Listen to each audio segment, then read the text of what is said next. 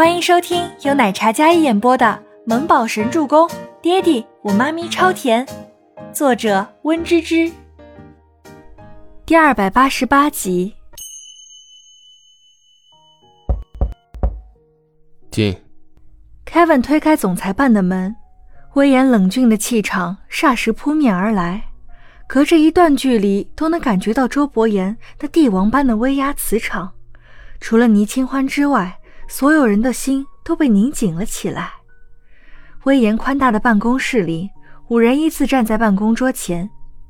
Kevin 站在周伯言办公桌边，说说恋恋这个品牌是怎么回事。周伯言开门见山，单刀直入，那一身冷然严肃的气场，整个办公室里的气氛都有些压迫人心。倪清欢站在最边上，看着男人那一脸高冷霸道总裁的模样。瘪了瘪嘴，周伯言的视线最先落在他的脸上，感觉自己嫌弃的表情被抓包。倪清欢立马眨巴眨巴自己漂亮的眼眸，那长而卷翘的睫毛像两把小刷子一样抛媚眼呢，笑容狗腿的很。周伯言眼眸一眨，倪清欢立马笔挺的站好，宛如一个乖巧的小学生，双眸平视，无比软萌。这个女人还当众撩他。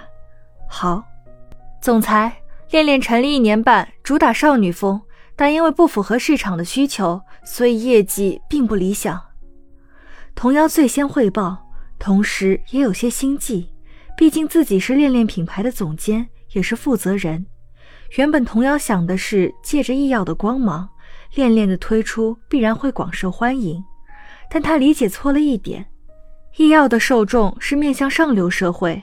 孟年星在上流社会将医药旗下所有高定轻奢的品牌推广的非常好，但恋恋作为一个少女品牌，自己没有孟年星那样的推广手段，靠迎合市场的话又稍微局限了，所以就造就了恋恋一开始期望很高，成绩很不理想的地位。同样是敬佩孟年星的，她就是医药的活招牌，一个活在豪门贵族中，备受贵妇名媛喜爱的设计师。他的名字就是名片，他童谣不行，所以恋恋就算是普通消费者的品牌，他还是运作不起来。童谣有些羞愧的低下头。这个时候，孟年星也来到了办公室，他站在门边敲响了办公室的门。伯言，怎么了？孟年星一来便看到了几位高层都在，倪清欢也在。Kevin 将旁边的椅子都搬过来。放在大家身后，示意大家落座。大家坐下后，心里的紧张感丝毫没有减少。大皮椅上坐着的男人脸色冷峻，看得他们一颗心突突的。周伯言看了一眼孟年心，听说今天恋恋的会议被交给清欢负责，你们的预定方案呢？这件事是妈咪钦定的，她欣赏清欢的实力，觉得她可以胜任。将恋恋起死回生，有些仓促，所以并没有什么解决的方案。孟年星温柔道：“整个设计部都无能为力的品牌，交给个人负责，你这个总监难道一点都不过问的吗？”周伯言从未质疑过孟年星任何，但此时他神色冷冷的，看得出来有些不悦，周身的气场更是低得让人心颤。那双黑眸锐利锋芒，看向自己。孟年心是知道他这人面对工作向来严谨万分，他这次是真的失算了。抱歉，孟年心从未如此丢脸过，特别是当着这么多人的面，他向来高傲，哪受过这样的指责？柔美温婉的脸色有些不好起来。他坐在椅子上，两只手紧紧地绞握着。大家一听到孟年星都被批评了，其余的人更加大气都不敢出了。倪清欢都被这气氛弄得有些紧张起来。这个男人还真的会生气，生气起来的样子的确很吓人，脸色臭臭的。接着，市场部的总监还有营销部的总监都发表了看法，还有说清了当下恋恋品牌的生存难题。我觉得医药不需要这样的普通品牌。这样不仅不能给医药带来利益，还会拖累整个医药的整体。市场部总监提议道。说到这里，倪清欢终于开口了：“我觉得大家分析都很对，但既然已经创立了恋恋这个品牌，要是砍掉的话，有些可惜。毕竟凝聚了二部很多同事的心血，如果能做起来的话，还能打开医药在普通消费者的市场。”倪清欢的话将所有人的眼神都吸引过去了。对，清欢，这里有个方案，可以让他说说，大家听听看。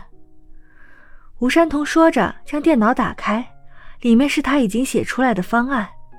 有方案了，刚才怎么不拿出来？这倪清欢是等着看自己笑话呢。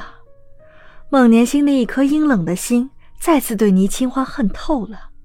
看着自己被批评，当众丢脸，他很得意是吗？